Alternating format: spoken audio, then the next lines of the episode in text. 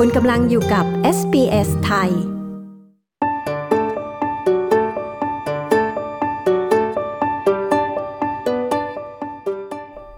ในช่วงที่มีการใช้มาตรการเพื่อเว้นระยะห่างทางสังคม รวมถึงการอยู่บ้านเพื่อลดความเสี่ยงในการติดต่อ หรือแพร่เชื้อไวรัสโคโรนาแบบนี้ทำให้หลายคนมีเวลาที่บ้านมากขึ้นนะครับ เมื่ออยู่ที่บ้านนานขึ้นก็อาจจะสังเกตเห็นสิ่งของวางระเกะระกะ ที่ไม่รู้จะจัดการยังไงดีนะครับ เรื่องนี้ไม่ได้เกี่ยวกับความไร้ระเบียบเพียงอย่างเดียว แต่อาจเป็นสัญญาณของปัญหาบางอย่างภายในใจเราด้วยนะครับ คุณเอมี่เชียนอยู่หวังผู้สื่อข่าวของ SBS Radio มีคำแนะนำในการจัดการความรกรุงรังอย่างเข้าใจ เรียบเรียงและนำเสนอโดยคุณอาทิตฐานพรมสิริแสง ทีมงาน SBS ไทยครับ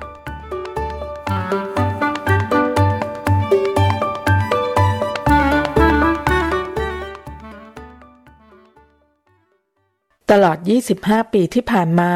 สภาพรกรุงรัง และสิ่งของที่เกะกะมากมาย คือความคุ้นเคยในสายตาของนักจัดระเบียบมืออาชีพ อย่างนางแคโรลโพสเนอร์ โดยเฉพาะอย่างยิ่ง เป็นเรื่องปกติในหมู่ลูกค้าเก่าของเธอ ผู้ซึ่งสะสมทรัพย์สมบัติมาตลอดชีวิต นางโพสเนอร์สังเกตว่า อุปสรรคสำคัญในการกำจัดสิ่งของที่รกรุงรังออกไป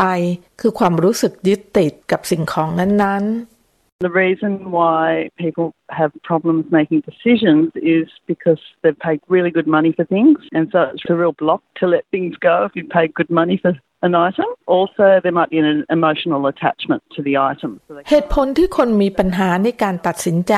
เนื่องจากพวกเขาจ่ายเงินจำนวนมาก ไปกับสิ่งของนั้น มันเลยทำให้ไม่สามารถละทิ้งของนั้นไปได้ ความรู้สึกผูกพันกับของ ก็เป็นอีกกรณีหนึ่ง ถึงแม้พวกเขาจะไม่ได้รักของนั้นเท่าใดนัก เช่นมันยากมากที่จะปล่อยสิ่งของ ซึ่งคุณแม่ทิ้งไว้ให้ไป หรือสิ่งที่คุณพ่อให้มานางโพสเนอร์ อธิบาย ความคิดในเรื่องการจัดระเบียบบ้านให้น่าอยู่ ดูเหมือนเป็นภารกิจอันยากเย็น แต่นางแคโรลโพสเนอร์แนะนำให้เริ่มต้นจากการตั้งคำถามสำคัญกับตนเอง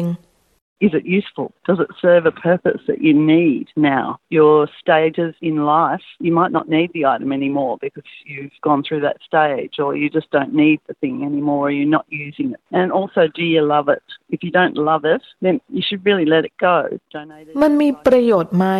มันเอื้อต่อความจำเป็นในการใช้งานตอนนี้ไหม สถานภาพในชีวิตคุณ คุณอาจไม่จำเป็นต้องใช้ของนั้นอีกต่อไป เพราะคุณผ่านช่วงเวลาที่ต้องใช้มันมาแล้ว คนที่จบลงด้วยการเก็บรักษาของไว้ ก็เพราะว่าเขาไม่ตัดสินใจ อีกคำถามหนึ่งคือคุณรักของชิ้นนั้นไหม ถ้าคุณไม่รัก คุณควรจะปล่อยมันไป บริจาค รีไซเคิล ยกให้เพื่อน หรือคนในครอบครัวที่ต้องการใช้มัน นางโพสเนอร์ แนะนำยกตัวอย่างเช่นเสื้อผ้า จากสถิติชี้ว่าร้อยละ 80 ของช่วงเวลา เราสวมใส่เสื้อผ้าที่มีอยู่ในตู้ เพียงร้อยละ 20 เท่านั้น นั่นหมายถึงเสื้อผ้าส่วนใหญ่ กินเนื้อที่ในตู้เสื้อผ้าโดยไม่จำเป็น นางโพสเนอร์ ระบุว่า การกำจัดสิ่งของไร้ประโยชน์นำไปสู่ห่วงจุย้ยหรือสภาวะแวดล้อมการอยู่อาศัยที่ดีกว่า Everything has energy. So if an item has no emotional attachment to you, then it'll be draining your energy. ทุกสิ่งมีพลัง ดังนั้นถ้าสิ่งใดมีความผูกพันทางด้านอารมณ์ต่อคุณ มันจะระบายพลังของคุณออกไป ถึงแม้ว่ามันจะแค่ตั้งอยู่ในตู้ และมันก็กินเนื้อที่ด้วย นางโพสเนอร์ กล่าว คนส่วนใหญ่มีปัญหาการจัดระเบียบเนื้อที่โฮมออฟฟิศซึ่งความรกรุงรังในพื้นที่การทำงาน มาจากกองเอกสารที่ล้นท่วมออกมานางโพสเนอร์ แนะนำถึงการจัดสำนักงาน โดยไม่ต้องใช้แฟ้มเอกสารอันซับซ้อน by setting up a category of paperwork that you need for the future for a reference or scanning items onto your computer so you can find things when you need them. So setting up physical files or folders on your computer for จัดหมวดหมู่เอกสารงาน ซึ่งคุณจำเป็นต้องใช้ในอนาคต และสำหรับใช้อ้างอิง หรือสแกนเอกสารเก็บไว้ในคอมพิวเตอร์ คุณก็จะสามารถค้นหาเอกสารที่ต้องการใช้ได้ ดังนั้นการจัดแฟ้ม หรือกลุ่มเอกสารดิจิทัล ในคอมพิวเตอร์ เช่น การบัญชี ธนาคาร ใบเรียกเก็บเงินค่าไฟ ค่าแก๊ส ค่าโทรศัพท์ โรงเรียน สิ่งต่างๆ ที่เกี่ยวพันกับชีวิตคุณ ก็จะทำให้คุณมีแบบแผน การจัดเก็บเอกสารที่เข้ามา ง่ายต่อการจัดแฟ้มข้อมูล และจัดอันดับตามลำดับวันที่ เอกสารล่าสุดอยู่ด้านบนของแฟ้ม คุณก็จะมีใบแจ้งยอดปัจจุบันต่างๆ นางโพสเนอร์แนะนำห้องครัวเป็นอีกหนึ่งปัญหา ซึ่งคนรู้สึกว่ายากจะแก้ไข Probably declutter this once a year. And, and by decluttering, I mean take everything out, sort it all out on the kitchen floor, everything. บางทีควรจัดระเบียบปีละครั้ง การจัดระเบียบฉันหมายถึง เอาทุกสิ่งออกมาวางแยกไว้บนพื้นครัว ทุกสิ่งที่คุณใช้อยู่ คุณควรแยกดู ด้ามถือหัก ก็ซ่อม หรือหามาใหม่ นางโพสเนอร์ ชี้แนะ ขณะที่คนชอบสะสมของอาจมองตัวเองว่าเป็นพวกมีอาการผิดปกติ ยึดติดกับการสะสมของที่ไม่จำเป็น แต่มีเพียงร้อยละสองถึงหกของประชากรโลกเท่านั้น ที่เป็นพวกผิดปกติดังกล่าว อาการย้ำคิดย้ำทำเกี่ยวกับการสะสมของ มีระบุอย่างเป็นทางการว่า เป็นอาการผิดปกติทางสมอง ตามที่ศาสตราจารย์ไมเคิลคิวริออสผู้เชี่ยวชาญด้านอาการโรคชอบสะสมของ จากมหาวิทยาลัยฟลินเดอร์ส อธิบาย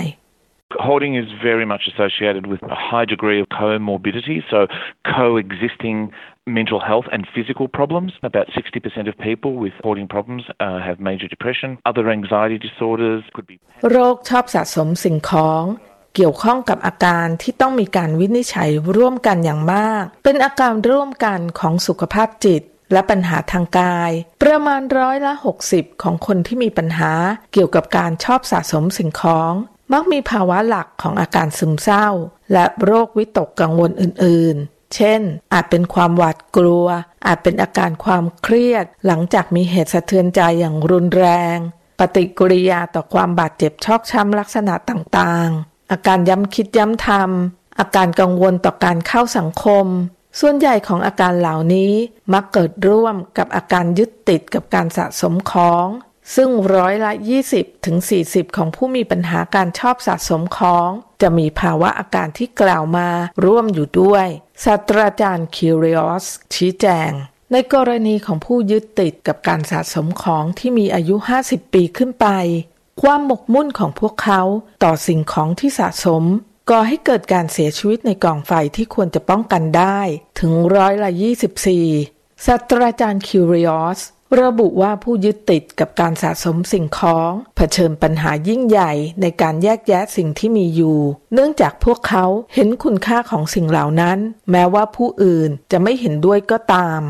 People with hoarding problems also have some sorting difficulties. They have some organizational difficulties. They have some decision making difficulties. They have some beliefs about the nature of possessions and the utility and the คนที่มีปัญหายึดติดกับการสะสมของมักมีความยากลำบากในการจัดการอื่นๆด้วย พวกเขามีปัญหาในการจัดระเบียบ พวกเขามีความยากลำบากในการตัดสินใจ พวกเขามีความเชื่อเกี่ยวกับธรรมชาติในความเป็นเจ้าของ ประโยชน์ใช้สอย และผลดีของการครอบครอง ส่วนมากของความเชื่อเหล่านั้นไม่ช่วยอะไร ตัวอย่างเช่น ถ้าฉันไม่เก็บสิ่งนี้ไว้ หรือถ้าทิ้งมันไป ฉันจะต้องตาย อย่างที่เรารู้กันไม่มีใครตาย เพราะทิ้งของ แต่คนที่มีอาการยึดติดกับการสะสมสิ่งของ มักรู้สึกอย่างนั้น เพราะข้าวของเหล่านั้นมีความหมายต่อพวกเขามากศาสตราจารย์คิวริออสกล่าว การแก้ปัญหาสำหรับผู้ที่มีอาการยึดติดกับการสะสมสิ่งของอย่างรุนแรง ไม่ใช่เรื่องง่าย เพียงแค่จะให้ใครเข้าไปช่วยจัดเก็บสิ่งของที่รกเต็มพื้นที่ออกไป a lot of the possessions actually are a bit of a defensive wall against people feeling threatened, people feeling they're going to be hurt, people feeling that they're not secure. ทรัพย์สมบัติส่วนมากเป็นเหมือนกับกำแพงป้องกันตนเอง จากความรู้สึกถูกคุกคาม ความรู้สึกว่าพวกเขาจะโดนทำร้าย ความรู้สึกไม่ปลอดภัย พวกเขาจึงสร้างกำแพงล้อมรอบขึ้นมา คุณไม่สามารถโยนของเหล่านั้นทิ้งไป เพราะจากนั้นผู้ที่ยึดติดกับการสะสมของ จะไม่มีสิ่งใดเหลืออยู่ ให้พวกเขารู้สึกมั่นคงและปลอดภัยในโลกใบนี้ศาสตราจารย์คีริออสอธิบาย การพัฒนาความสัมพันธ์ใหม่ แทนการใช้สมบัติส่วนตัวเป็นกำแพงป้องกันตน สามารถเป็นการบำบัดที่ได้ผล giving people other options like you know hobbies, um, getting people better connected to others. Because in many instances, people who have hoarding problems have been traumatized by others. They've been bullied as children um, or as adults. They feel disconnected, and so การให้คนมีทางเลือก เช่นงานอดิเรก การช่วยให้คนเหล่านั้นเชื่อมความสัมพันธ์กับคนอื่น เนื่องจากในหลายกรณี คนที่มีอาการยึดติดกับการสะสมของ มักเคยโดนคนอื่นทำร้ายจิตใจ พวกเขา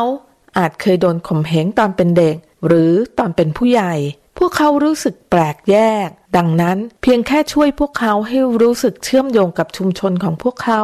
กับเพื่อนของพวกเขา ก็เป็นส่วนหนึ่งของการบำบัดที่ยอดเยี่ยมศาสตราจารย์คิวริออสเสนอแนะ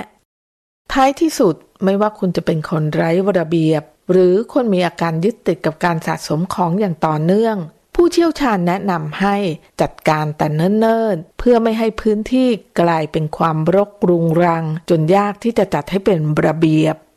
get in early. When you are sorting through things, make sure you make quick decisions. If you do throw something out that you that you feel that you needed, it's always replaceable. When it comes to throwing things away that, that have a lot of good memories for you, don't worry about it. The memories are in your mind. You can always imagine those those things and, and bring back the good memories. เริ่มแต่แรก เมื่อคุณกำลังแยกแยะสิ่งของทำให้แน่ใจว่าคุณตัดสินใจอย่างรวดเร็ว ถ้าคุณทิ้งบางสิ่งไป แล้วรู้สึกว่าคุณจำเป็นต้องใช้มัน มันหามาแทนที่ได้เสมอ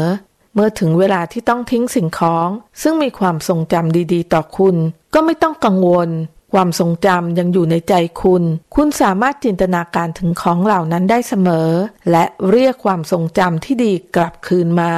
ศาสตราจารย์คิวริออสทิ้งท้าย